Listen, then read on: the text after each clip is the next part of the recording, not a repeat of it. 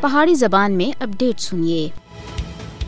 مودی دا بھارت جنوبی ایشیائی خطے وچ موجودہ امن کو بگاڑنے والا ملک ہے۔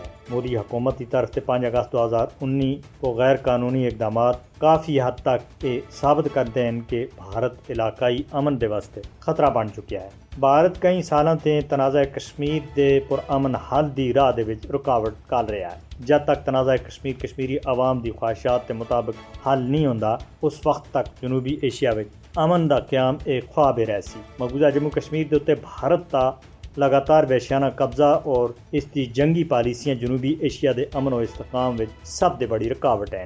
مقبوضہ جموں کشمیر وچ غیر معمولی بھارتی جبر تھی لوکاں دا ساہ بند ہو رہا ہے۔ بھارت مقبوضہ جموں کشمیر وچ ریاستی دہشت گردی دی بہترین مہم دے ذریعے سیاسی اختلاف رائے کو دبا رہا ہے۔ مودی حکومت بغیر کسی خوف اور ڈر تھی آزادی دا مطالبہ کرنے دی وجہ تھی نہتے کشمیری عوام دے اوتے بدترین ظلم جاری رکھیا ہوا ہے۔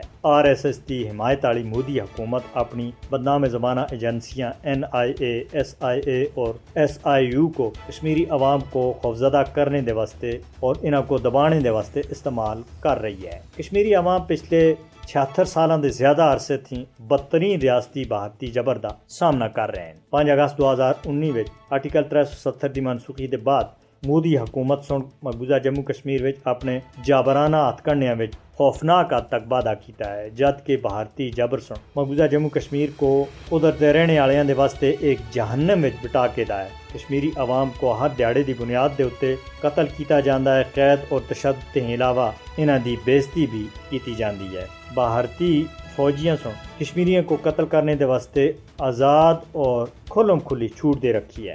اپنے گوانڈیاں دے خلاف بھارتی جارحیت کی وجہ سے جنوبی ایشیا وچ امن دا حصول ممکن نہیں ہے۔ پاکستان سن کئی بار دنیا کو جنوبی ایشیا وچ بھارت تے غیر مستحکم اور نامناسب کردار تھیں باخبر کیتا ہے۔ عالمی برادری خطے وچ امن کو خراب کرنے والے بھارتی کردار دا نوٹس کہنے